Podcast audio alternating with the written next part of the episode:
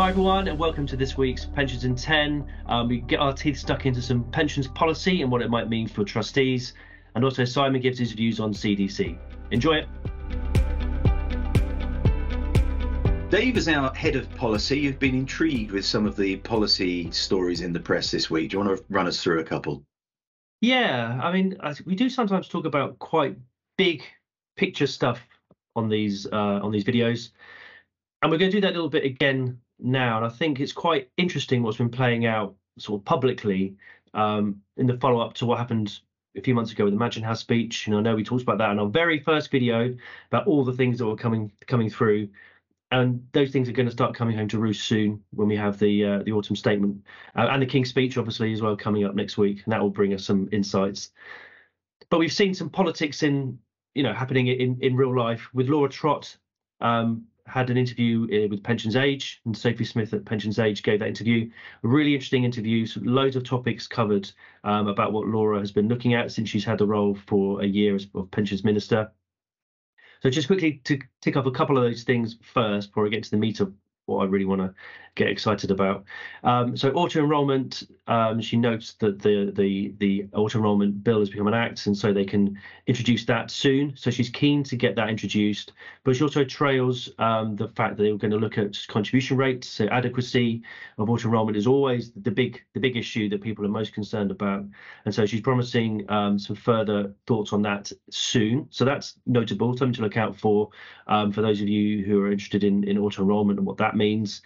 Um, and she also talks about um, an angle of the, of the Mansion House speech that hasn't had a great deal of coverage, and that's the decumulation pathways. So for defined contribution schemes, how you help members um, approach retirement and make the right decision, either to go to annuity or drawdown, or possibly CDC, depending on, on how that that progresses. Um, so she's promising some some progress on that, and also the small pots um, solution. So we've got you know, 12 million small pots where people have been disconnected. So she's pr- promising more on that, and that's all very interesting. And I think that's something we definitely need to be keeping um, an eye on. The very interesting bit came in the, in the, in the final story for me was around the funding code, um, and so she was talking about how her role is to protect the best interests of the savers or members of the pension schemes. And I think that's important. It's something we've been saying quite a lot since the Mansion House speech was emphasizing the use of productive finance and keeping schemes open and taking a little bit more risk perhaps in the investment portfolio. And I think it's important that Laura is taking that stance. He's sort of acknowledging, okay, we have Treasury, the economists over there, they need, they've got their goals and, and what they need, what they think they need for the government.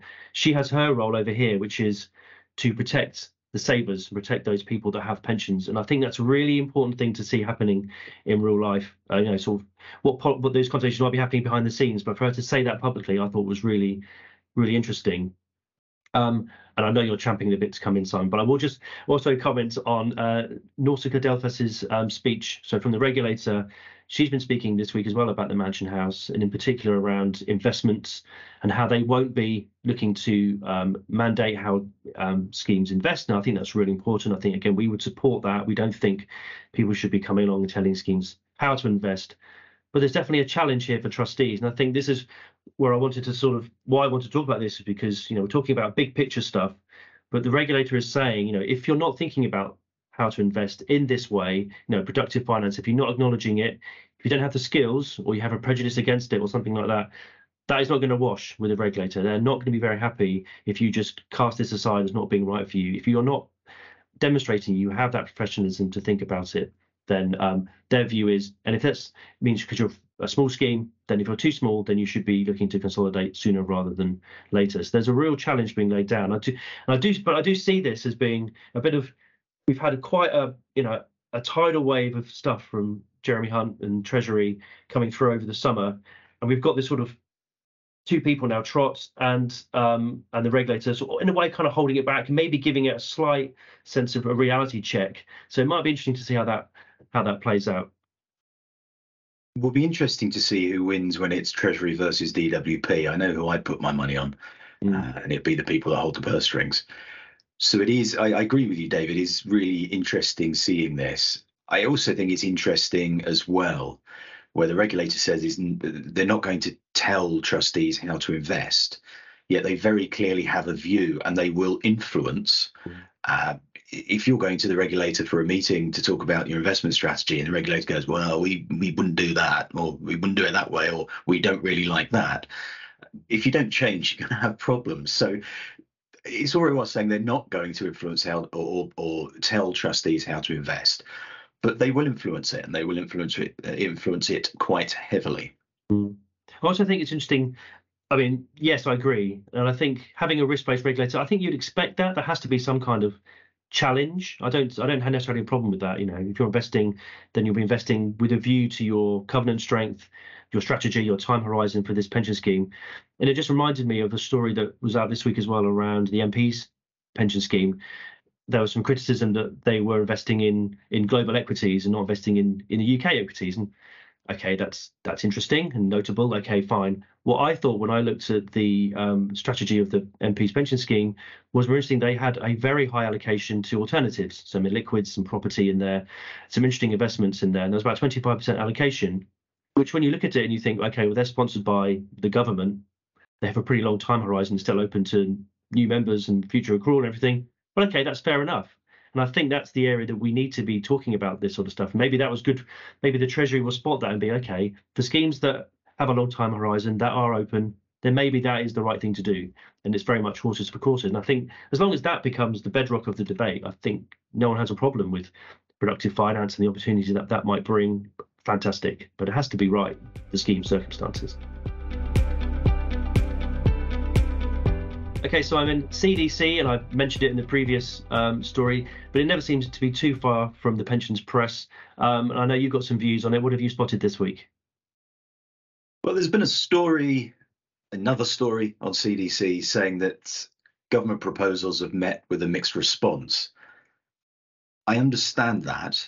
Uh, my bugbear with CDC, and until someone can actually satisfy me on this, it will always be a bugbear, is intergenerational unfairness.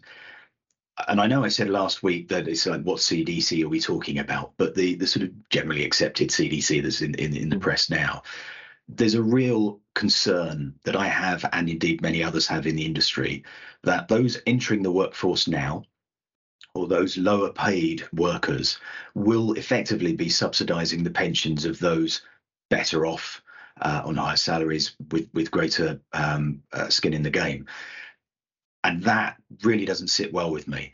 Those entering the workforce now should not be in a worse position than someone that's been in the workforce for as long as I have or you have, Dave. Mm. That that just isn't fair, and there, there are far too many intergenerational unfairnesses not just within pensions, outside of that as well.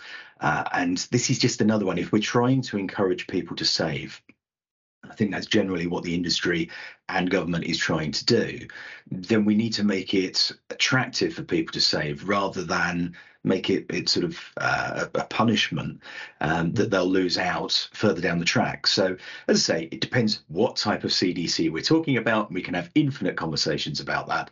Uh, I'd rather we didn't, but we could. Uh, but yeah, I don't think anybody should be at risk of getting a worse outcome uh, as a result of joining a pension scheme than someone that's already in it. Okay, Simon. So I think you've been going uh, through the keyhole. Thanks, Dave. Uh, not me personally, but uh, Peter Tomkins, uh, pensions actuary, uh, formerly of LCP and PwC, has gone viral on TikTok uh, I don't have TikTok. I've not seen it. Uh, confession from me there. Uh, I don't think we're going to go viral on TikTok anytime soon, Dave. Um, but gone viral on TikTok for showing people around his St Pancras flat. Uh, apparently, he's had approaching 5 million views in five days, which he says is on a different scale from LinkedIn. Uh, we've not had 5 million views on in five days for our our pensions in 10, have we? But uh, it reminds me, I, I went to MC Hammer's house once. Uh, but it's quite disappointing he wouldn't let me touch anything. Okay, so that's it for this week's Pensions in 10. Thank you very much for listening and thank you for all the feedback we're getting. We really do appreciate it, don't we, Simon? We certainly do, Dave. It's wonderful when people get in touch and, and say and say nice things, uh, which thankfully we, we have only had nice things so far. Um, as it's um, Halloween, this this being released on Tuesday, which is Halloween, I thought I'd just leave everybody with one final bonus joke skeleton walks into a bar, goes to the barman and said, I'll have two pints and a mop. You lucky people. Dreadful finisher. Thanks, everyone. Thank you.